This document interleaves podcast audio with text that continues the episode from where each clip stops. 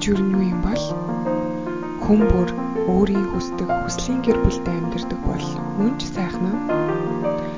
Давтагчгүй багийн хамт олон бид хүн бүр хүслийн гэр бүлээ бүтээж амьдраасаа гэсэн чин хүслээр та бүхэндээ подкастаа хүргэсээр байна. Ингээд манай давтагчгүй подкастын оролцогч хүслийн гэрийн эрэл хайгуулын нэгэн хэсэг зочинтойгоо танилцгаая.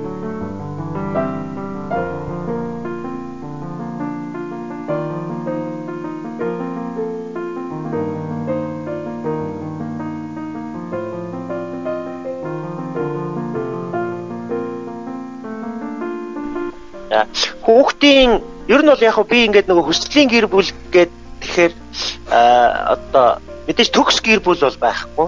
Эсвэл ерөөсөө маргалддаггүй юм, ерөөсөө асуудал тулгарддаггүй гэр бүл гэж байхгүй. Тэгэхээр хүслийн гэр бүл одоо хамгийн одоо боломжит гэдэг юм уу зохимжит гэр бүл бол тодорхой цаг үе бэрхшээл асуудлуудыгаа бие биенийхээ одоо эрх ашиг а бие биенийхээ хүсэл зориг бийг нь унтраахгүй мөнхөөлгүйгээр хоорондынхоо харилцааг зүтгэхгүйгээр тэр асуудлаа давж гарч чаддаг. Тэгээд аз жаргалтай гэдэг юм уу баяр баясгалтай тэр үе хамгийн урт хугацаанд хадгалж чаддаг гэр бүлийг л одоо миний хувьд бол хүсний гэр бүл гэж үзээд байна та.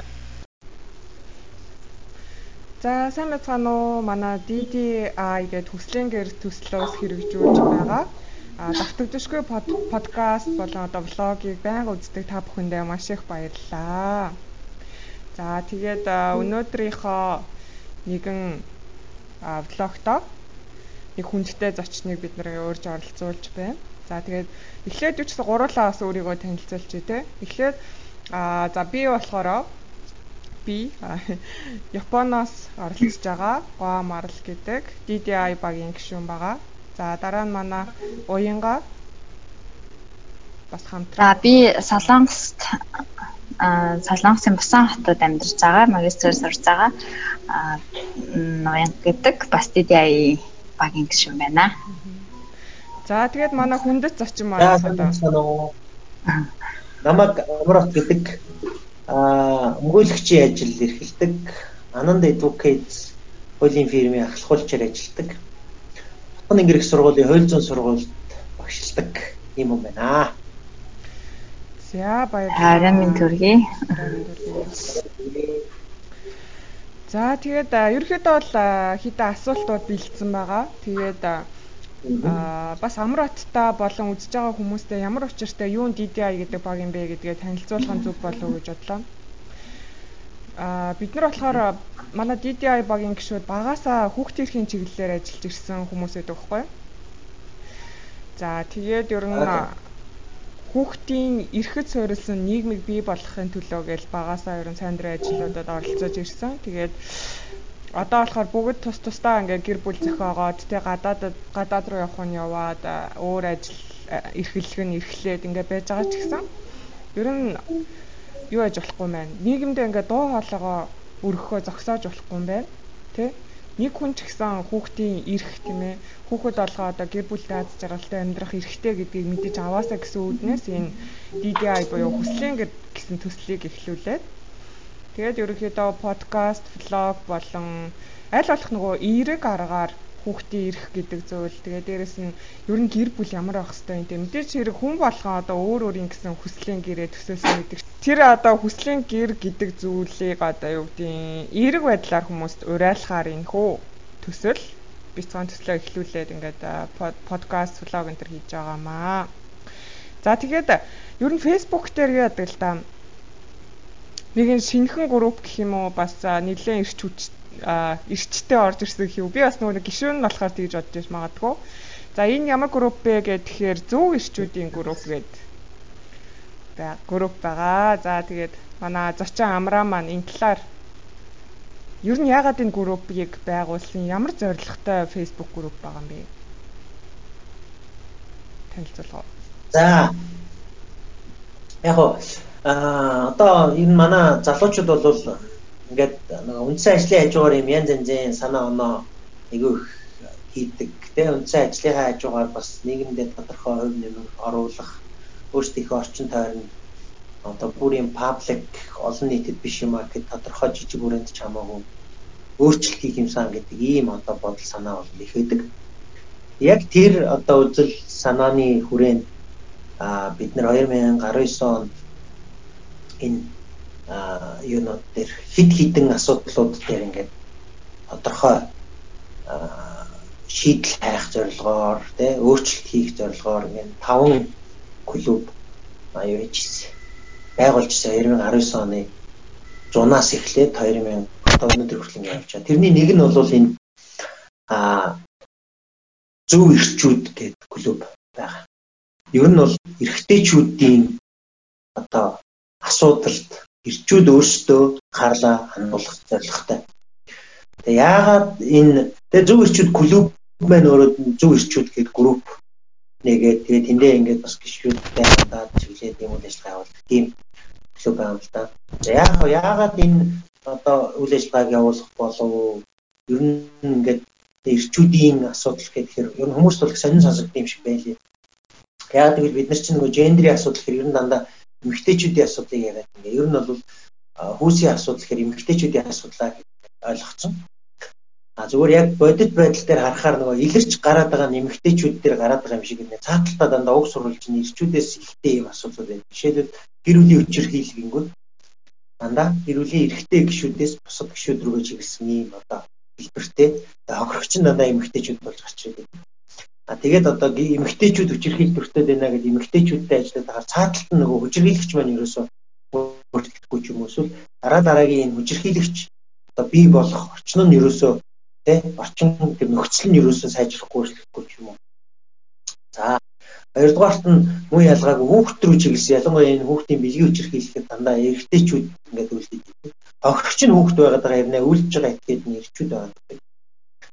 За дараа нь хүн амын дунд ингээд энэ нөгөө дундаж наслтыг харахаар эмэгтэйчүүдийнх 75 эрчүүдийнх 66 тэгээд дундажлаад үзэхээр 71 гэдэг өөрөөр хэлбэл нөгөө нийт хүн амын дундаж насны зөрүүг доош нь унгаагаад байгаа насны юуны хүүсийн бүлэг нь эрчүүд байх жишээний. Тэгээд даруй бүр эмэгтэйчүүдээс 10 насаар ирсэн доогуур наслаад тэгээд энийгээ бид нар юу гэж томьёолоод авах вэ энэ бол эрчүүдийн асуудал байна Тэгээ эрчүүдийн асуудлыг одоо шийдэх тий шийдэхэд хувь нэмэр орол. За шийдэх гэдэг ингээд амар том үг энэ хэрэглээж. Ер нь ингээд эрчүүд асуудлаа шийдэхэд өөрсдөөсөө эхлэе. Одоо ингээд дахиад юу гэдэг ингээд төр нь болохгүй байх маань гэдэг юм лобби мобби нөлөөл нөлөөлөхөр ингээд судлаа юм шүү дээ.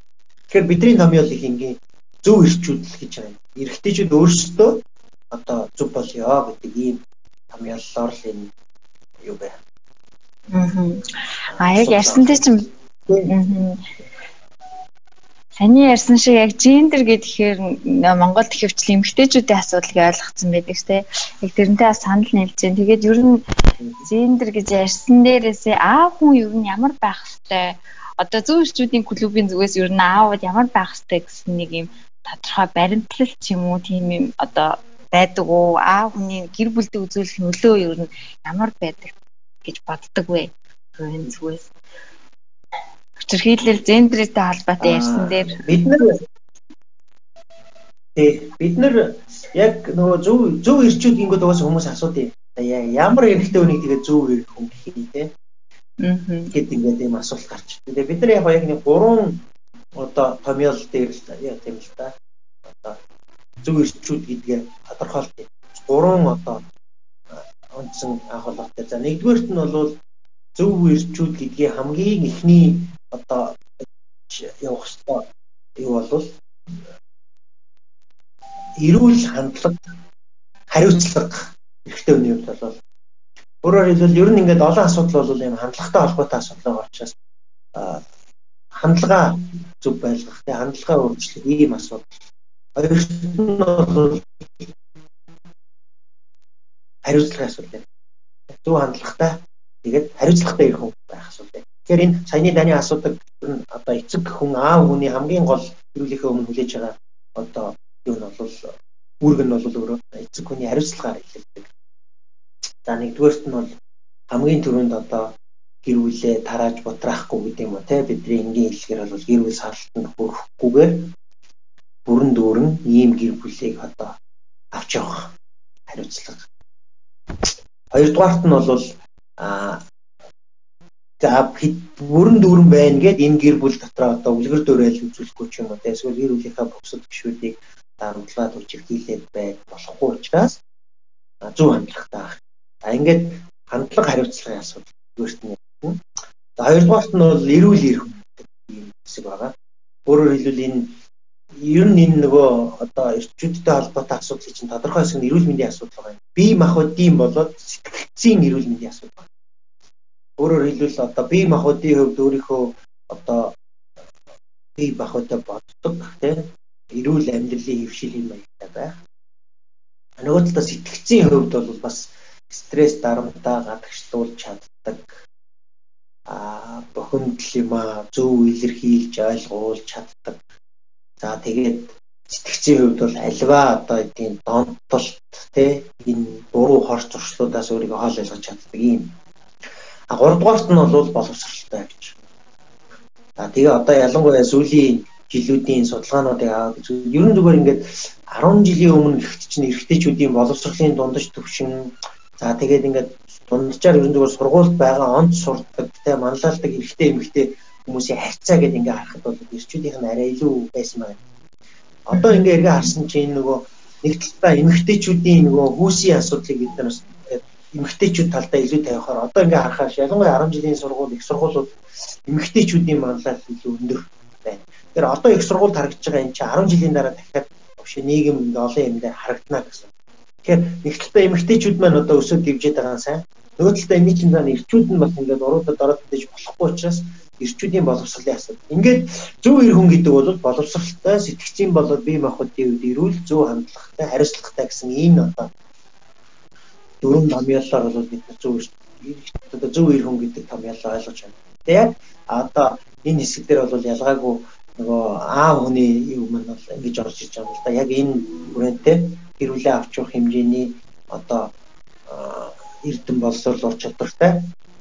Аа тэгээд гэр бүлдээ дарамжлах болохгүй байх хэмжээний бие махбод бол сэтгцийн хувьд ирүүл тэгээд гэр бүлийнхээ хүрээнд гişүүдийнхээ өмнө хүлээсэн үүрэг хариуцлага ухамсарлж биелүүлдэг ийм одоо юу хэлнэ гэж бидний бас нэг нэг уламжлалт ойлголт байдаг штэ. Яг таны ярьсан дээр сая бодохоор ингээд эрэгтэйчүүдийн боловсрал бол эрүүл мэндийн асуудал ингээд сүүлийн үед амар хаягдсан байна тий. Гэтэл бидний ойлгодог буруу ойлголт нь аав хүн хүчрэхэг дээрээс нь мөнгөтэй ах хэрэгтэй гэж бас нэг ойлгоод идэг. Тийм. Юу бол Одоо нэг ийм бид нар ингээд зөв эрчт клуб дээр аюух олон хэлцүүлгүүд хийх юм л да. Яг нэг хэлцүүлгийн сэдв ч юм бол таач нөгөө эрэгтэй хүнээс хүлээх хүлээлт, эмэгтэй хүнээс хүлээх хүлээлт. Тэгээд нөгөө одоо тийм идеал одоо тийм загвар болсон эрэгтэй хүний дүр зураг, эмэгтэй хүний дүр зураг гэдэг нэг юм хуучин ойлголтууд байгаа. Тэгээд энэ ойлголт бас өөрөө эрэгтэйчүүд өнөөдөр ийм нөхцөлд орох бас үндэс болжээ гэж бид нар бол дүгнээд байгаа юм. Өөрөөр хэлбэл ингээд чи нэгдүгээрт одоо ингээд хатуу чанга байх хэвээр зовлон жаргалаа өөртөө хадгалдаг байх хэвээр сэтгэл зүй дотор байгаа юм а илэрхийлэхгүй байж. Уйлж болохгүй тий Аа тий уйлдгүү эсвэл одоо юу гэдэг олон тав үг хэлж болохгүй гомдолж болохгүй гэдэг юм. А нөгөө талдаа болохоор ингээд гэр бүлтэй болчих юм бол чи ингээд ихнэрээ тижээх хэвээр намайг жаргах хэвээр ч гэдэг юм уу эсвэл мөнгө олдог байх хэвээр ч гэдэг юм. Ингээд нөгөө хамтраад босгох амьдралыг аль нэгэнд нь өөрүүлээд нөгөөх нь ингээд тэр өөрийг байнга ингээд хянаж нэгтгэх ч юм уу? Ийм. Тэгээд хитрхи эрэгтэйд нь ингээд нэг талаа санхи санхүүгийн ачаал өөрүүлээд тэр ачаалыг үүрч чадаагүй эрэгтэй нь одоо жишээлбэл тэр санаагаар ундах ч юм уу архинд ордог ч юм уу. А үүрээ даагаад гараад ирсэн тэр өөртөө бий болгосон даваа тал дээр тулгуурлаад гэр бүлийнхээ эмэгт одоо эхнэрийгээ хүүхдийгээ эргүүлээд одоо өөрийнхөө эрхшээлд оруулах тий санхүүгийн өчрхийг үзүүлэх ийм одоо эдийн засгийн өчрхийг үзүүлэх тий тэргүүрээ дамжуулаад одоо юу гэдгийг өөрийнхөө зөв бус үйлдэлүүдийг байнга одоо хүлээн шаардах ийм одоо өс байдал руу орчдөг. Тэгээ энэ ерөн зүгээр бүр бүр хаанаас ихтэй бэ гэхээр нөгөө бүр Монголын уламжлалт ир хүний тухай ойлголтоос ихтэй юм билээ л дээ. Өөрөөр хэлбэл нөгөө ингээд Монгол эрхтний хүний чинь одоо өмнө нь бол энэ дайн байлдаанд зориулж бэлтгэж байгаа юм л та. Тийм их корона амгаалцаг баатар тэгээ бодгийн үйл гадагшаага эзлэн дүрмгийлэлд явах хэвээр.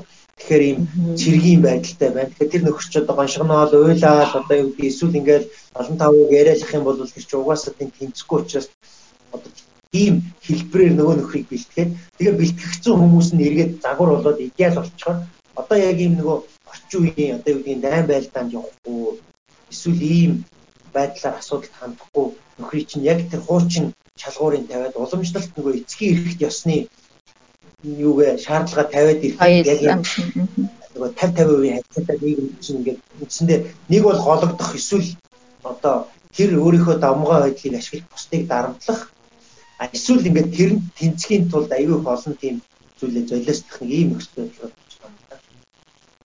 Аа. Сая яг бас нөгөө дархан бэр гэдэг чинь бас яг тэгвэл эцгийн эрхт ясны бас үлдсэн тийм соёлын болов гэж яг бодогдлоо л та тий. Дархан бэр гэх яг нөгөө дай байлтанд гурван эрхтэй хүн Тэгээ гурван цэрэг их хандаа гэсэн үг гэсэн үг л болж штэ. Тий.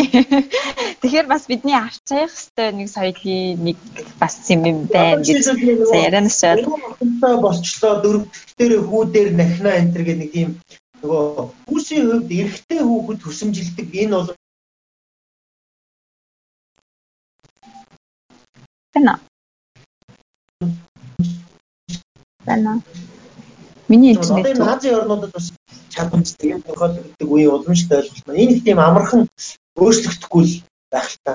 А тэгвэл ингээд хитрхи их одоо юу гэдэг нөгөө эрэгтэй хүүхэд хүсдэг энэ юм маань тодорхой төвшөнд бол одоо ингээд өөрчлөлт гарч байна. Жишээлбэл яг ингээд хуучин цагийн дайм байлдааны үеийн эрэгтэй хүн маань одоо ингээд яг ижил төвшөнд ороод ирэхэд жишээлбэл зарим аав ээж нар бол охин хүүхэд бол хамаагүй илүү одоо тэ юутай халамжтай халамжтай ч гэдэг юм уу тий. Тэгээд одоо ээж аавыгаа эргэж тойрох нь нэг илүү зөөлхөн хань болох чадвартай ч гэдэг юм уу. Одоо нэг тийм хандлага бас эргээд одоо гарч ирэх юм хүсэл байна л да. Нөгөө талдаа тэгээд нөгөө ирчүүдийн маань хямрал эргээд одоо шийдэл гэрлэлт их хойно болох, төрөл буурах гэдэг юм төр бүр дагавруудыг авчирч дээ. Өөрөөр хэлбэл ингээд маш олон кейс дээр зэрэгцээд ингээд найз нөхдүүд нь үеийнх нь эмэгтэйчүүд одоо юм нөгөө алдаатай гэр бүл хийгээд яваад хахаар үндсэндээ эмэгтэйчүүд улам ингээд гэр бүл болохоо хойшлуулах ийм төр зураг ажиглагдаад энэ статистикаараа нэг талтаа ингээд нөгөө гэрлэлт хойшлж байгаа дэлхийн нийтийн чиг хандлага юм шиг ирнэ. Нөгөө талтаа бол бас нэг том фактор шалтгаан нь бол санаа нөгөө нэг тухайн гэр бүлийн хувьд шинэ гэр бүл үүсгэхэд хань болох ууц гэдэг юм уу одоо нийтлэг шаардлагад нийцгүүц ирчүүд нь одоо цөөхөн болчиход байна л да. Тэгвэл ингээд төрөөс одоо хүн амаа өсгөх бодлого гэж тайлбарладаг шүү дээ. Олон хүүхэдтэй ээжийг ингээд шагнах одоо тархан бэр буюу одоо одонтой ээжүүд гээд нэг хоёр дахь одон шагнах гээд энэ юу нь яг зөв бодлого уу? Ер нь гэр бүл Аа за яг энэний талаар би өөртөө нөгөө наривчлал маривчлал судалж байгаа болохоор сайн мэдээ одоо нөгөө юм болгоно ярина гэдэг шиг. Сая. Хариулгаас татгалцахгүй одоо шийдэл энэ одоо сайн муу гэж зөндөөл яригдах. Би зүгээр яг өөрийнхөө хувьд үнний зөв буруу мэдэхгүй. Зөвхөн хүмүүс бол тэгдэг чинь ямар ч байсан ямар ч харийн хаалгахгүй шагнал тэгдэг. За за үндсэн сэдвүүрөө тэгвэл арай дараа. Айгүй бол ингээ халих юм бол бас илүү олон сэдв өөр төр сэдвүүрөө орчих юм шиг байна тийм. Мэдхгүй юм аа нөгөө. Ер нь мэдхгүй бол одоо бүгдийг чадахгүй шиг байна. Ямар ч зүйлсэн бас гендер гэдээ ярахаар ер нь бид нэр эмгтээчүүд гэж одоод байдаг. Ирчүүдэд бас эрүүл мэнд боловсролын асуудлууд ер нь бас байна. Энийг бас ярих хэрэгтэй байна. Одоо яг саяны таны хэлсэнтэй холбоотой жишээ Монгол эмэгтэйчүүдийн чиглэлээр гэхэд ч одоо ингээд асар олон тооны төрийн бус байгууллагууд бүр одоо ингээд эмэгтэйчүүдийг чидүү эрхлүүлээ, эмэгтэйчүүдийг бизнес хийлгэе. Одоо зөвхөн одоо гэртээ сууж байгаа эмэгтэйчүүдэд чиглэсэн хүртэл одоо эмэгтэйчүүдийн байгууллага байгаа. Яг эрчүүдэд чиглэсэн гэхээр үндсэндээ одоо байгууллагууд бол маш зөөхөн байдаг. Тэгээд эрчүүдийн байгууллага гэх нэг тийм Монгол цэргийн нэгдсэн холбоо молбоо гэдэг өнөөх. Тийм чинь тийм. Чи манай клуб энтер бол яг ингээ хамтраад ингээ явах мохгоор айгүй тийм цөөхөн партнерууд байж тийг ирчүүдийн чиглэлээр. За Тэгэхээр одоо ерөөхдөө юу юм байна л да тийм а эмэгтэйчүүдийг ингээд олон талаар боловсрол, эрүүл мэнд, сэтгэхүй одоо бие юу гэдэг бүх талаар нь ингээд анхаарч ирнэ бид нэр ирчүүдийг орхицсан байсан юм тий. Тэгэхээр тэгээд нөгөө орхигдсон хүмүүс чинь тэр орхигдсон өөрөө нөгөө тэр нөгөө орхигдсон бодлогын нөгөө гадна үлдээгээд байхаар эрчүүдийн маань асуудал нь улам хүндрээ. Тэр асуудал нь дандаа энэ ч нөгөө хөөсийн хувьд гэр бүлээ авч явдаг ч гэдэг юм уу. Эдгээр бид нар юу гэдэг ингээд энэ эцгийн эрхчээс дууссан гэж бид нар дотроо хэлж болох боловч шиг дийлэн гэх одоо баг гэр бүлүүдийн 80 90 бидний бүр одоо дэвшилтэд гэж боддог гэр бүлүүдэд хүртэл одоо юу гэдэг нөхрийнхөө үгийг хардаг шийдвэрийн сонсдог энэ стил энэ noloмжлол хിവэрэ байгаа болохоор нөгөө эрчүүдийн хямралчин шууд дан ганц эрэгтэйчүүдийн асуудал биш эмэгтэйчүүдийн хүүхдүүдийн ингээд ингээд нөгөө бусад хүмүүсийнхээ асуудал нь болж гарч ирээд байгаа ийм л дүр зураг харагдаад байгаа юм байна. Тэгэхээр талч анхаарахаас асуудал өөр аргагүй болчихж байна. Ааха. Танай клубын бас нөгөө ирчүүдийн одоо бие сэтгэц дээрээс нь боловсрал дээр анхаарч байгаа гэдэг нь бас их таалагдлаа л да. Жишээлх юм бол одоо энэ бүх нөгөө нэг асуудлыг чи өөрөө зур хүчтэй байх хэвээр тий гэр бүлтэйгээ яа хүнтэй одоо би яаж өөрийнхөө дотроогоо зүйлийг яаж ойлголцох хэвээр юм ч гэдэг юм уу тий өөрийнхөө энэ бодож байгаа зүйлээ би яаж зөв илэрхийлэх юм яаж бусдын одоо бодож байгаа үзэл санааг нь би яаж өөртөө зөв тусгах юм гэдэг юм уу энэ нөгөө а хамгийн одоо наад зах нь гэр бүлдээ хэрхэн эвтэй нартай байх юм те? Бусад би ингээд эр нөхөр болсноор аав хүн болсноор хэрхэн хариуцлагатай байх хэрэгтэй юм гэдэг ч юм уу? Энэ бүх зүйл боловсрал дээр боловсрлаас хүмүүс бас одоо энэ талаар авах ёс одоо авдаг тий Тэгэхээр бас энэ тал дээр анхаарч байгаа нь маш их зөв юм байна гэж бодлоо. За дараагийнх нь болохоор за дараагийнх нь болохоор шууд ер нь гол сэдвэрүүгээ гол сэдвэрүүгээ орё гэж бодлоо. Ер нь сүүлийн үед гэр бүл дэх хүүхдийн эсрэг хүчирхийлэл тий янз бүрийн кейсүүд маш их гарч ирнэ. Хэр сэтгэл бүр ингээд зүрх зүсэн аимшигтай кейсүүд маш их гарч ирнэ л та. Тэгэд энэ дээр ер нь за эхлээд амар бат гэдэг хүнийг болохоор эцэг хүний хувьд тий а за ерөнхийдөө түрүүн бол байр сууриа илэрхийлсэн гэж ойлголоо эцэг хүн хариуц хариуцлагатай байх хэрэгтэй тийм ээ үр хүүхдээ хайрладаг гэр бүлтэй хариуцлагатай байх хэрэгтэй гэдэг. За тэгвэл а энэ хүүхдийн эсрэг хүчирхийллийг таслан зогсоох бууруулахын төлөө одоо эцэг их мэдээж хараа анилттай хариуцлагатай байх хэрэгтэй гэдгийг одоо хүн болгон ярьж байна. Битүү дүүрэн ярьж байна. Тэгвэл энэ дээр бас хуульч хүний хувьд ер нь төрийн үүрэг юу гэдэг юм бол тий одоо үндсэн хуульч гэдэг юм уу ямар хуулийн дээрээ хүүхдийг одоо монголчууд хэрхэн яаж хамгаалах ч гэдэг юм тийм заалтууд юу гэдэг юм бол эсвэл хуулийг ер нь улам сайжруулах хэрэгтэй юу төрийн үүрэг юу гэдэг юм бол энэ талаараас судалж байсан уу? Энэ нөгөө ер нь яг энэ хүүхдийн эрхийн одоо бүр дэлхийд даяар хүүхдийн эрхийг хамгаалсан хамгийн анхны бичиг баримт чинь 1924 онд гарсан мэт. Хүүхдийн эрхийн тухай Женевийн тунхаглал гэдэг бүр 1924 онд нүүб үүсгээс одоо өмнө багхгүй нүүбээс одоо 20 жилийн өмнө л дэлхийд даяар хүүхдийн эрхийн тунхаглал гаргаад эхэлж ирсэн. Тэгээд дараа нь одоо 1989 оны 11 сард нүүбээс юуны хүүхдийн эрхийн конвенц батлаад Монгол улс болохоор хүүхдийн эрхийн тухай хуулиа батлаад тэгээд хүүхэд хамгааллын тухай хууль, хүүхдийн эрхийн тухай хууль, гэр бүлийн тухай хууль, гэр бүлийн хүчирхийлэлтэй дэмжих тухай хууль гэдэг ингээд одоо зөвхөн хэлэх гээд байгаа санаа нь бол зөндөө олон хуулиуд бол байгаа. Энэ хуулиудыг хэд хэд удаа шинжилсэн. Зүгээр одоо яг юуны төвшөнд бол нөхцөл байдлын төвшөнд ямар байгаа вэ гэхээр ингээд энэ хуулиудыг бол аюу сайн янз янзаар л засаж байгаа. Тэгээд одоо тэр орны туршдаг, энэ орны туршдаг, ийм кейс гарчлаа, тийм кейс гарчлаа гэдэг ингээд аюу хуулиудын орч хийж байгаа зүгээр яг ингээд харахад бол энэ хуулийн орчин бол төдийлөн дутагдaltaй бол биш. А зүгээр яг байдаг гол асуудал нь бол энэ нөгөө гэр бүлийн хүчирхийлэл үйлдэж байгаа этгээд өгж байгаа ял шийтгэл өөрөө бүр нөлөөтэй байна уу гэдэг чухал асуудал байна. Өөрөөр хэлбэл одоо нэг тодорхой хугацаанд хорих тий ийм одоо ял ер нь өөрөө бүр ашигтай юу.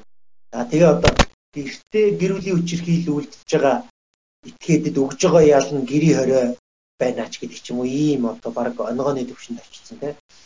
Тэгэхээр энэ ял шийтгэл өөрөө одоо бүр нөлөөтэй байна уу? Энэ хүчирхийл одоо хэд хэдэн төрөл байгаа даа шүү дээ. Эдийн засгийн бие махбодны санааны санаа бэлгийн гэдэг энэ хүчирхийлүүд байгаа. Одоо жишээлбэл нөгөө хүүхдийг үл хайхрах бол бас хүчирхийллийн нэг төрөлч гэдэг юм. Ингээд ингээ явахаар харьцангуй ингээд хууль эрх зүйн орчин бол бүрдсэн. А энэ бүрдсэн орчныг яг бодит амьдрал дээр аваачаад яг тэр хуулинд бичсэн шиг хүүхдийг хамгаалж чадж гинэ үгүй юу гэдэг дээр гол гэп нь харагдаад байгаа юм л да. Надаа бол. Тэгээ энд гол одоо байгаа асуудал нь хүүхдийг хамгаалах чиг үүрэгтэй төрийн байгууллагуудын одоо хүчин чармаалт бол төдийл хангалттай биш санагдаад байна. Өөрөөр хэлбэл яг хөө ингээд харахаар ингээд тоо баримтан дээр баахан ажил хийцэн байдаг. Яг үндэ хүүхэд хамгааллын ажил бол ерөөсөө тийм цэвэр баг сэтгэлээр хийдэг ажил те ингээд араас нь ингээд лого хөөцөлтөд тент игцэн байгаа энд ингэсэн байгаа гэх яг өөрийн хүүхд чиг бодоод нөгөө чирхийл байгаа хүүхдээ яг их хүүгээл ингээд хэрэгтэй асуудал. Тэгэхээр тэр нь нэг хэсэгтэй бодолтой байна. За нөгөө талдаа бол энэ хамгийн гол юм. Энд чи өөрөө нөгөө одоо юу гэдгийг хулгайлах гэдэг юм уу? Хулгай хийх эсвэл заллах гэдэг гэмт хэрэгээс хамгийн том ялгаатай нь хүчирхийлэгч хүчирхийлүүлэгч хоёр угаасаа цуг амьдрахаар одоо ийм холбоотой болсон улсууд байгаа л хамгийн гол асуудал. Тэгэхээр нөгөө хүүхдийн чинь тусгаарлчий гэхээр болдгоо а байлгаад ээ гэхээр болдгоо хүчирхийлүүлсэн болгоныг тусгаарлаад ингээ яваад тахаар эн чинь өөрөө бут хугацаанд их хэмжээний одоо хүүхдийг эцэг гэхээс нь тустай ойлгох асуудал яригадаад байдаг. А тэгээд тэнд нь байлгаад тахаар одоо жишээлбэл энэ сүүлд та бүгдний мэдээнүүдийг харж байгаа бол асуурж байгаа хүүхдүүд чинь дандаа өмнө нь дандаа тийм хүчирхийллийн кейсүүдтэй байсан байгаа байхгүй. Баг багаар ахиж явсараад хамгийн сүүлийнх нь хэлбэр нь хүчирхийл болсон байна. Эннийхээ одоо арга хэлбэр асуудлыг одоо томьёолж шийдэж чадаагүй нэг ийм л нөхцлөөс үүдээд хүчирхийллийн хүмүүсээ байгаа юм. Тэгээ одоо ингэж яг жишээл яг хувь хуульчийнхаа хувьд бол надад ч гэсэн одоо яг хүчирхийллийг шийдвэрлэхийн тулд 1 2 3 ийм ийм ийм хийчихвэл одоо шийдэгднэ гэсэн тийм хувилбар алга. Тийм хувилбаргүй болсон хүн ч одоо сүүл рүү юу боддог вэ гэхээр ер нь энэ тохиолдолд одоо шилбэл хэдийгээр одоо юу гэдэг их сургууль бид нар ингээд хүний суур ирэх заалгаад ял хүнлэг инэрэнгүй байх хэрэгтэй гэж хичээл үзээд явсан ч гэсэн нөгөө талдаа харахаар энэ дэр чинь зарим тохиолдолд ингээд хүн нэрвтгэхээр энэ дэр чинь цаазын ял одоо байх шаардлагатай биш байгаа ч гэж бодогдох шиг тийм. Эсвэл одоо юу гэдгийг энэ ямар ч гэсэн хорхоос өөр төрлийн ял юм одоо нөгөө хүчирхийлэл үлдээд байгаа этгээдийг дахин ийм хүчирхийлэл үлдэхгүй байхын тулд одоо тухайн этгээдийг хөнгөлөх ёстой ч юм болов ч гэж гих мэтлээ ингээд нөгөө тодорхой асуудал дээр хувилбаргүй болоод ирэхээр одоо хүн жал шийтгэл өгөх замаар асуудлыг шийдэх хэрэгтэй болов гэдэг ийм л хэл юм шилжүүлж өгч байна. Одоо ингээд сая ярьлаа шүү дээ. Хууль эрх зүйн орчин ер нь бол Монголд бүрдсэн юм байна те. Хүүхдийн эсрэг хүчирхийллийн одоо хууль эрх зүйн орчин бүрдсэн юм байна. Тэгвэл сүүлийн үед айгүйх ингээд кейс гарч ирсэн ингээд кейсийн араас ингээд ер нь айгүй хөөцөлдөж байгаа ш нийгэмд ингээд нэг кейс гарч ирээд энэний араас яг хөөцөлдөөд энэ нь дахиж одоо ийм хэрэг гарахгүй байх талаас нь юм хууль батлагдчихсан тохиолдол юу байд юм болоо. Энэ кейсүүд ингээд гараал байдаг. Энийг ингээд яг шийдэж чадчихээн үү ер нь бид нэр яаж байгаа вэ? Одоо жишээлбэл саний хэлж байгаа чинь тийм. Одоо жишээлбэл ийм баггүй. Одоо анхны одоо энэ хүүхдийн гэр бүлийн хүчирхийлэлтэд хэмжих тухай хуулиуд дээр бол огт байгаагүй.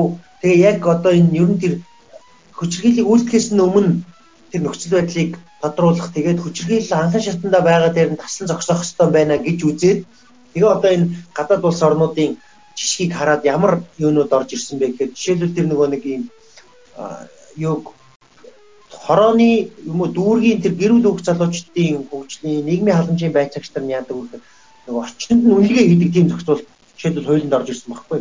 Тухайн хүүхдийн орчныг энэ бол хүчирхийллийн орчин байна гэдэг юм үнэлгээ аргачлал оруулж ирсэн. Энэ яг нөгөө саяны хэлдэг хүүхэд одоо хүчирхийлэлд өртөх тэр нөхцөл байна уу гэдгийг тогтоох ийм зохицуулт байсан байх чинь. За дараагийнх нь холбон зурчлах үйлчилгээ гэдэг одоо нөгөө тэр хүчирхийлэлд байгаа хүүхдүүд тийм үү тэр гэр бүлийн гишүүдийг одоо өөр бусад боломж олгох тэр зуучлалын үйлчилгээ хийх ч юм уу. Аа яг энэ хүчирхийл одоо гарч ийн үгүй юу гэдгийг бүр баг нэгжид хянах зорилгоор хороо болгон сум болгонд хамтарсан баг гэдэг ингээд энэ нөгөө цагдаа иймч мэмч гэдэг ингээд энэ хүмүүсийг оруулсан юм баг үүсгэх гэдэг ч юм уу. Ингээд уг нь л өмнөх алдаа дутагдлууд дээр оруулаад ингээд хуулиа ингээд шинжилээд тийм засаал яваад байна. Тэгээд дахиад хэлэхэд нөгөөх нь аюу болон хамтарсан баг байгаа хэрнээ л хүчирхийлэл гарсаар л те холбон зурс хүслээ байгаа хэрнээ гарсаар үнэлгээ одоо юу гэдгийг үшээ нөгөө нас барсан хүүхдүүд өмнө нь одоо үнэлгээ хийгдчихсэн байдаг ч юм уу. Ингээ харахаар төрөний миний хэлдэг хоёр шалтгаан багхгүй. Нэг талдаа төрийн байгууллагууд бол ажиллаад байгаа юм шиг ирнэ бүрэн дүүрэн хийгээгүй сэтгэл тутсан. А нөгөө талдаа нөгөө хүчирхийлэл дор байгаа этгээд юм а сэтгэл зүй бол тэр хүчирхийлэгчээс холдох, явах, амьдралын шинэ орчин нээх, хайх тийм чадамж нь бол баг ингээд үндсэндээ устцсан л байдаг юм л да. Өөрөөр хэлбэл нөгөө хүчирхийлэгч маань хүчирхийлж явах явцдаа тэр одоо эхнэр хүүхдтэй ямар ойлголт бий болгосон байдгийг гэхээр та нар энэ нөхцлөөс одоо надаас хизээ салж чадахгүй те би хаач байсан та нарыг олно. Тэгээд та нар харж байгаараа те одоо юу гэдэг ийм одоо нөхцөл байдлын тухайн хүнийг аваачдаг, оруулдаг. Тэгээд энэ одоо аваачиж оруулсан дээрээ тулгуурлаад одоо байнгын айдас дээр нь тулгуурлаад энэ нөхцөл байдлаас тухайн хүмүүс маань гарч ирсэн. Аа нэг ийм дүр зургийг л бол үүсгэх юм байл л дээ. Тэгэхээр энэ таны миний хэлдэг хоёр суурь нөгөө хуулинд хийсэн давуу залтууд чинь үүсгэж яваад байгаа. Тэгэхээр одоо дахиад яах ёстой вэ гэхээр энэ нөхцлөөс яаж гарах вэ гэдээ дахиад үргэлжлүүлээд бодох ёстой гэсэн. Харин тий. За жишээлх юм бол одоо Японд юу яадаг байхгүй юу? Одоо а нөгөө юу гэдэг чинь хүч хэрэглэх, сквал бол бэлгийн хүч хэрэглэх гэсэн нэг тийм нэг үгнүүд өгдөө шүү дээ хуулийн. Тэгэнгүүт а дээрлэхч гэдэг юм уу? Иймэрхүү үгийг та надад хүч хэрэглээд байгаа мó ч юм уу те ингэж хэрэглээд асуумад хүмүүс нь бүр амар айдаг заяо. Юу яриад байгаа юм бэ? Би тгээгүй гэд. Магадгүй энэ энэ дээр одоо юу л та хүч хэрэглэгч гэдэг юм уу? Бэлгийн хүч хэрэглэгч гэдэг юм уу? Иймэрхүү заалтны нөгөө шийтгэл нь маш хатуу чанга байдаг болохоор хүмүүс айдаг баг гэж бас би бодож байна. Тэгэхээр энэ хүчрхийл үлдээд байгаа хүмүүс нэгдүгээрт айхгүй байна тий. Одоо хүүхэд гэдэг юм уу хүчгүй одоо их нэрнч гэдэг юм уу тий. Ямар нэгэн өөрөөс нь хүчгүй хин юм. Ер нь бол одоо бэнаа хийж байгаа дээр бол хүчирхийлэгчийн сэтгэл зүйн асуудлууд орж иж. Энэ ер нь яагаад хүчирхийлээд байгаа юм бэ гэдэг асуудал гарч иж байгаа тийм. Нэгдүгürt нь ингээд болоод идэм байна. Ер нь бол ямарваа хүчирхийлэл бол шууд ингээд цохол эхлэхгүй. Тийм. Ингээд ийм үе шатуудыг дамжиж байгаа байхгүй. Одоо юу гэдэг эхлээд эн чинь ямар ч хүн эхнэрээ шууд гудамд байхад нь зодоод тэгээд дараа суудаг тийм түүхэл байхгүй шүү дээ. Эхлээд юм нэг чи ингээд хайрлаад сайн хүн юм шиг ойлгуулад тэгээд суугаад тэнгуүтээ баг багаар ингээд эхлээд үгээр айлгаад ч юм уу дараа нь ингээд явраал тэгээд хэсэг хугацааны дараа цохоол тий а болдсон байх болох юм байна гэл тий тэгээд хэсэг хугацааны дараа хугацаагаар зоддог иргэд хийгээл гэдэг юм уу? Тийм. Ингэж явсаар байгаа хамгийн сүүлд нь одоо тэр тэгээд нүдэнд эхлээд нөгөө одоо дагвар хүүхдээ эхлээд оролцдог болоод тэгээд дараа нь одоо тэрийг нь мэдээд их нь уурлангууд эхлээд уучлахгүйгаа тэгснээ дараа нь уучлахгүйгаа болоо. Тэгээ дараа нь нүдэн дээр нь одоо гээд бүр ингээд өндрөө яв. Энэ процессууд дунд нөгөө дунд нь маш хурдан таслан зогсоох ийм одоо юу те хуулийн механизм манад алга байна гэсэн үг. Бас нэг тийм алга байна гэсэн. Тэгээ ингээд бол одоо юу гэдэг жишээлбэл манай цагдаа агийн байгууллагууд бол ямар ч хэргийг хүчирхийлэг маш удаан шалгана. Маш удаан шалгана. Тэр хооронд ингээд нөгөө хүн маань ингээл гэртээ очиод үргэлжлүүлээд дарамтласаар одоо юу гэдэм гомдол өгөөд гомдлыг нь шалгаж явах явцад чи ер нь яагаад намайг цагтаад өгдөө ингээд дахиад нөгөө өчрхийл нь үргэлжилж явах жишээний бүр илүү айцтай нөгөө одоо бидэртээ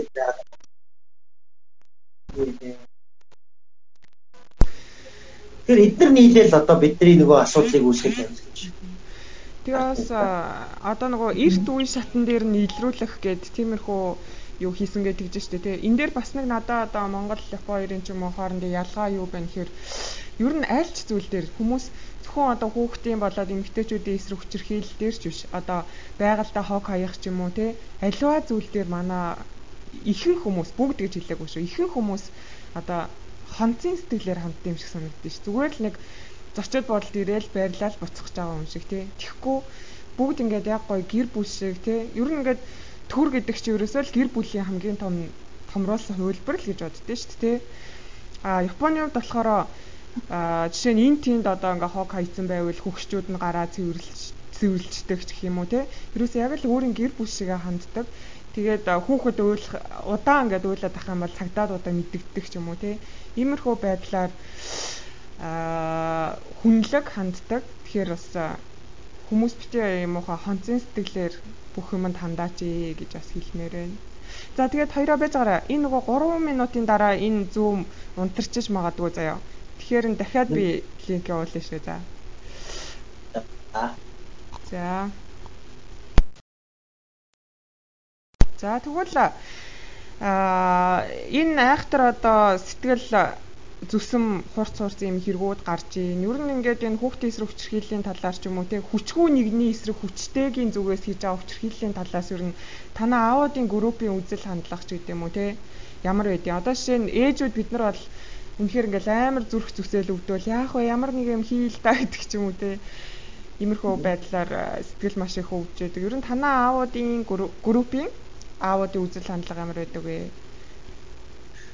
бид нар бол яг юуны хувьд яг энэ нөгөө болоод байгаа үйл явдлуудын хувьд бол нөгөө тухайн тухайн үйл явдлууд дээр айгүй хурдан реакц үзүүлдэг тийм одоо юу гэдэг тийм клубын соёл бол манад ер нь байдгүй. Одоо юу гэдэг нөгөө яг ингээд нэг яг ингээд нэг 9 настай хүүхэд ингэчлээ гингүүтэл одоо ерөөсөө одоо ерөөсөө ингээ гэдэг нэг тийм нөгөө тухайн үйл явдал дээр тулгуурласан хариу үйлдэл ер нь манайх жоохон тийм тийм юунаас бол татгалзсан. Тэгэхээр ер нь бол одоо юу энд ингээд дургуутсахгүй байх гэсэн үг биш зүгээр нэг за одоо ингэсэн юм чи ингээ гэдэг байдлаар тодорхой үйл явдал болоод өнгөрсний арга дээрээс бол ажиллах тийм хандлагаас бол аль болох жоохон татгалцдаг.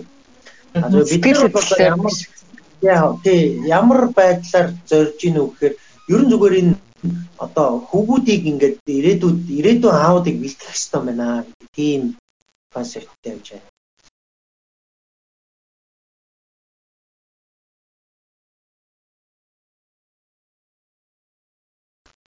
одоогоор зөв ирчүүд клубын одоо сая хэлсэн шүү дээ энэ хүрээнд нөгөө үйл ажиллагаа явуулдаг гэд тэгээд нэг юм чиглэсэн үйл ажиллагааны үр дүнгийн талаар ер нь одоо өмнө бид нар бид нар бол яг энэ зөв ирчүүд клубын хүрээнд бол хамгийн ихэнд а юу гэж нэгдсэн бэ гэхээр бид нар нөгөө өөрөө өөрсдөн дээрээ хувь хүмүүс дээрээ өөрчлөлт гаргая гэдгээр эхлээд нэгдсэн. Тэгэхээр хамгийн түрүүний өөрчлөлт бол манай клубын гишүүдийн хувь хүмүүсээр ямар ч гэсэн Facebook хөгжөөд ингээд 10 гаруй жил болоод зөндөө олон группүүд байдаг. Тэр дундаас ямар ч гэсэн ингээд зөв уриалгатай нийгэмд ингээд үр нөлөөтэй үйл ажиллагаа явуулдаг юм групп клуб байгаад бас хувийн зүгээс баяртай байна.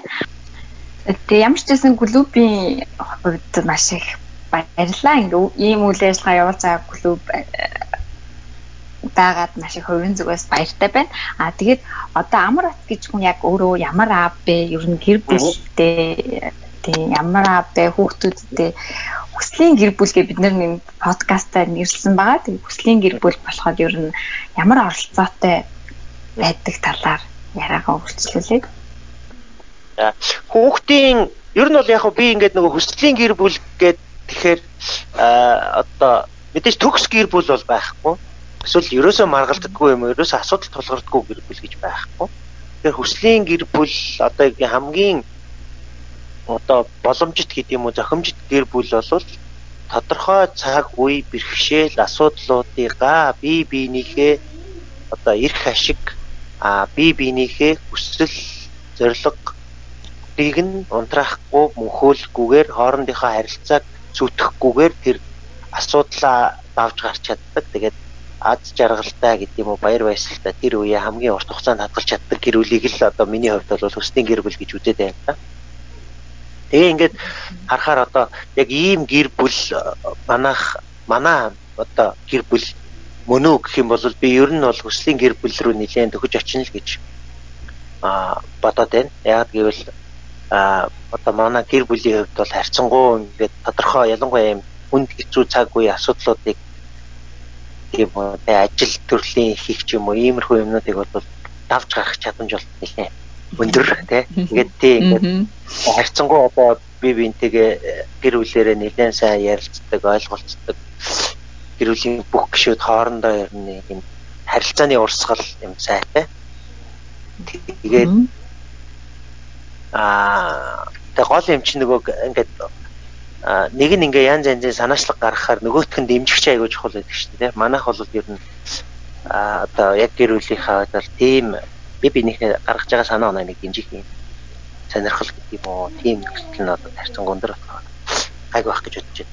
А тэрэнд ингээд хов нэмрээ оруулж ийн гэхээр нэгдүгээрт бол би түрүү хэлсэн аав хүнийхээ хувьд бол одоо хүүхдээ зөв хүн болж хүмүүжиж төлөвшөхт нь одоо оруулах хувь нэмэр бол хамгийн чухал хэсэг.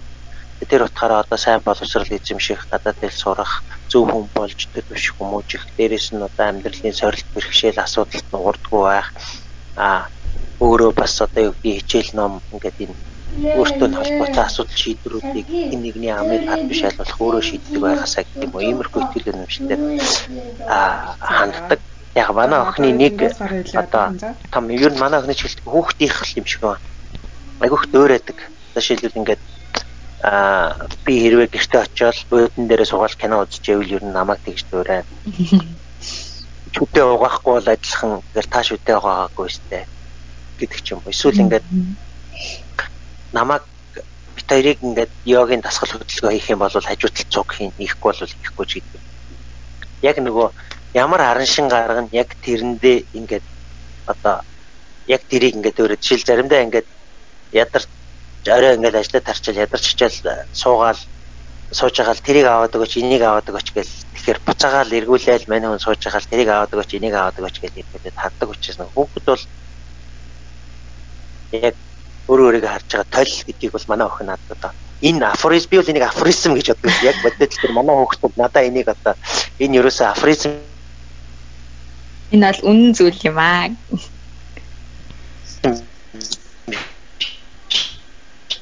жишээ энэ бол яг тэгэхээр одоо үлгэрлэж хүүхдээ хүмүүжүүл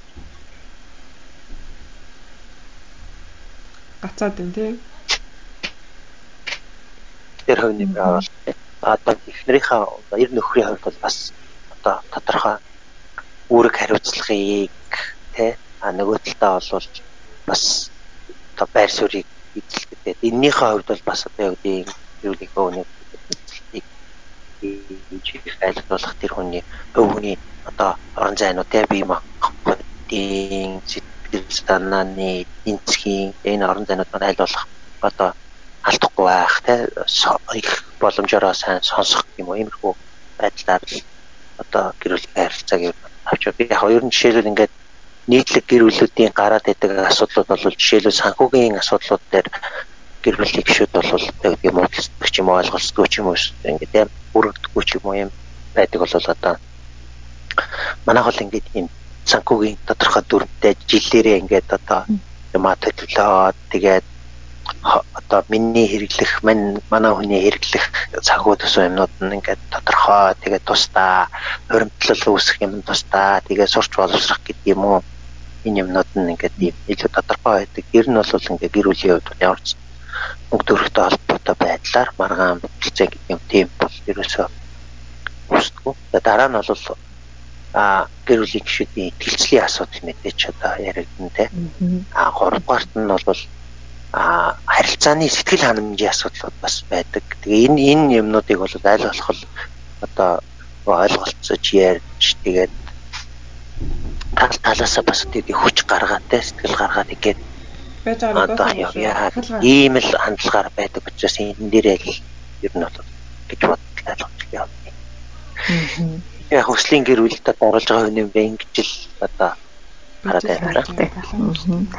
Аа тэгээд бас нэг сайн нэг бодол төрлөөсөө мэдээж гэр бүлийн тухай ярьж байгаа юм чинь гэр бүлэрээ цаг өнгөрөх дээрээс нь амралтын өдрөө хамтдаа хэрхэн өнгөрүүлдэг вэ гэдэг нь бас. Бусад хүмүүс ингээд сонирн байж магадгүй. Ягаад тэгэхээр ингээд жишг хүн гэж бодоод авцсан учраас манай зочдод ингээд амралтын өдрөө гэр бүлтэй хэрхэн зарцуулдаг талаар бас ярил сонсогчдод илүү сонирхолтой болов тэр талаар яг ер нь зүгээр яг миний ажлын шаардлага бол ер нь нэм гариг л амралт гэдэг. Нэм гаригт болохоор нөгөө их сургууль дээр хуулийн хичээл лекц уншина. Хуулийн лекц уншихаар ер нь нэм гаригт нь яг тал нь амралтын өдөр болоод тал нь ажлын өдөр болоод ингээ явна. Тэгээ амралтын өдөр бол хамгийн түрүүнд ингээд юу дөрөв дэх юм уу тав дахь болоод ирэнгүүт угаасаа манайхан дотроо ингээд хилцэн шүү дээ. Одоо за сайн яах вэ? Тэгээ одоо жишээлбэл нэг тийм хэд хэдэн хэлбэрүүд байна л да. Жишээл манай эхнэрийн эмээгийнх байдаг. Тэгээд нөгөө юм настай хүнэд очихш гоё байдаг шүү дээ. Нэг тийм энергитэй Тэгэл гоё хоол хийлгэж идэл цайгийн нуугаад мар мар хийгээл одоо янз янзын даалгаврын түүх бүгдийг яриулаад манай ихтер бас нөгөө өөр төрсэн гэрч авчихдаг гэдэг. Яг гэрнийг одоо Мика артуулаарай. Тэгээ очихоор одоо юу уламжлалт аргаар одоо энэ толгойч юм уу эсвэл гидс ч юм уу одоо эмээгийн гарын одоо ийм одоо хоол. Энэ бол бас одоо манайх гэдэг гоё хэлбэр амин ганган биш тийм айгуу гоё. Тэгээд ингээ нөгөө очоод сайхан хоол мол нойр хөрөн тэгээд оруулаад унтчих. А эсвэл ер нь бол нөгөө Улаанбаатар байгаа тэр нэг нэг агаас байна. Ажил зугаалга агаас байна. Ер нь бол яг манай гэрийн нэг өөрийн нэг сайд айл бол одоо аднаас тэр хоол Амра мика артуулаарай хоол хүнсээ ер нь өмнөх өдөр нь ингээ сайхан бэлтэж байгаа л ингээ агаар сэл болох харна.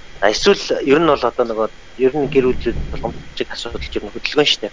Хөдөлгөөнтэй холбоотой бол дугуй унах юм уу эсвэл одоо скутер унах ч юм уу эсвэл ер нь хөдөлгөөнтэй спортуудаар хичээл нөгөө трамплин центр мэтр шиг юм иймэрхүү газруудаар очих ч юм.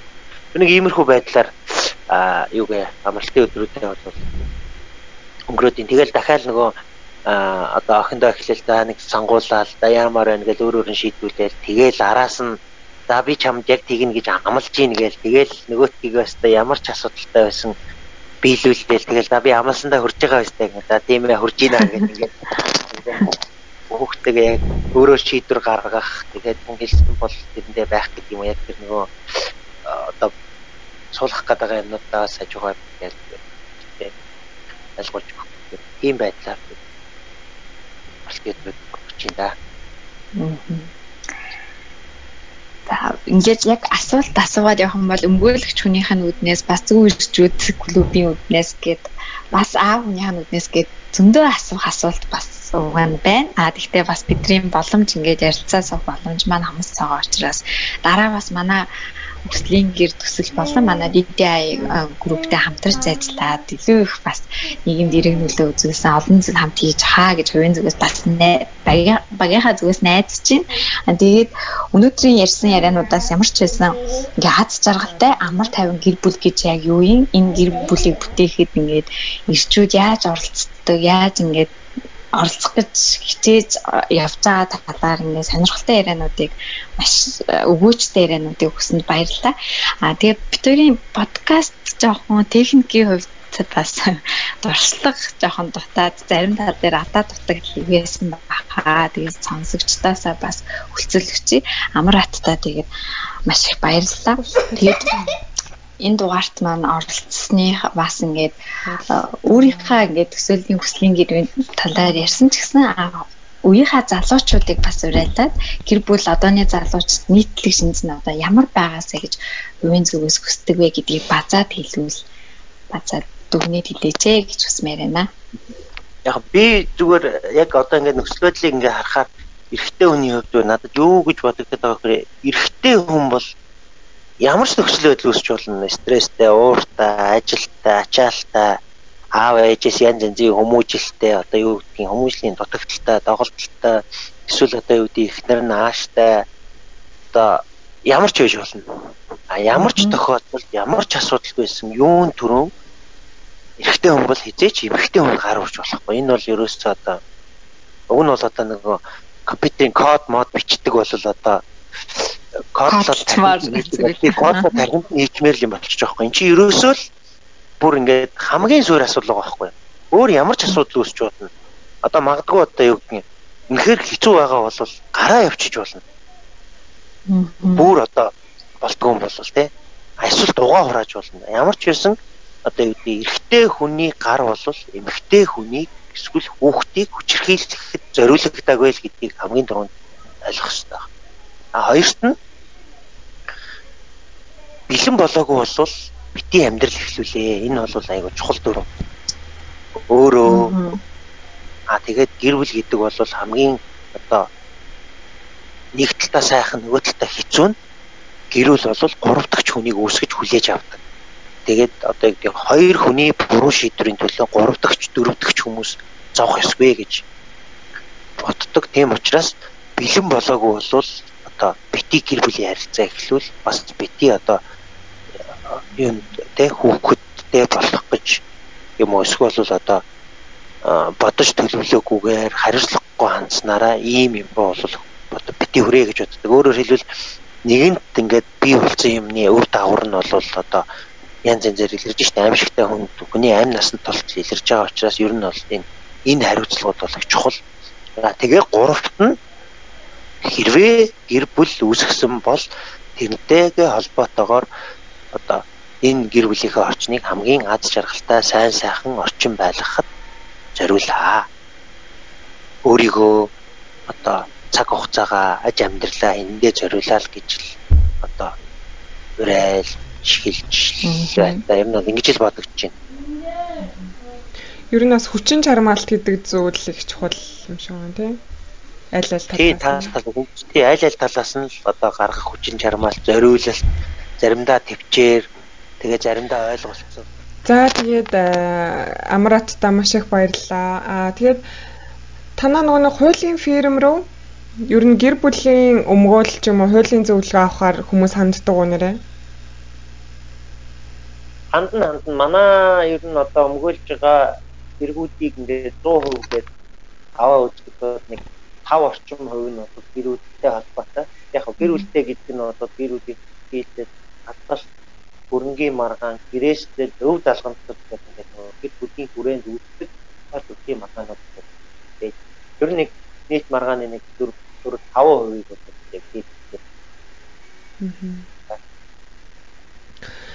Тийм. Тэгэхээр ер нь гэр бүл гэдэг бас нэлээд том шинжлэх ухаан байгаад тах шиг байна тий. Бид нар тийм мэдгүй зүйлээ мэддэг мэрэгжлийн хүмүүсээс нь бас асуух хэрэгтэй тий. Маргаанаа шийдвэрлүүлэх хэрэгтэй. За тэгээд амар утта маш их баярлалаа. Аа өөрийн одоо энэ бүтээж байгаа хүслийн гэрээ улам сайхан цэцэглүүлээрэ гэж хүсээрэй.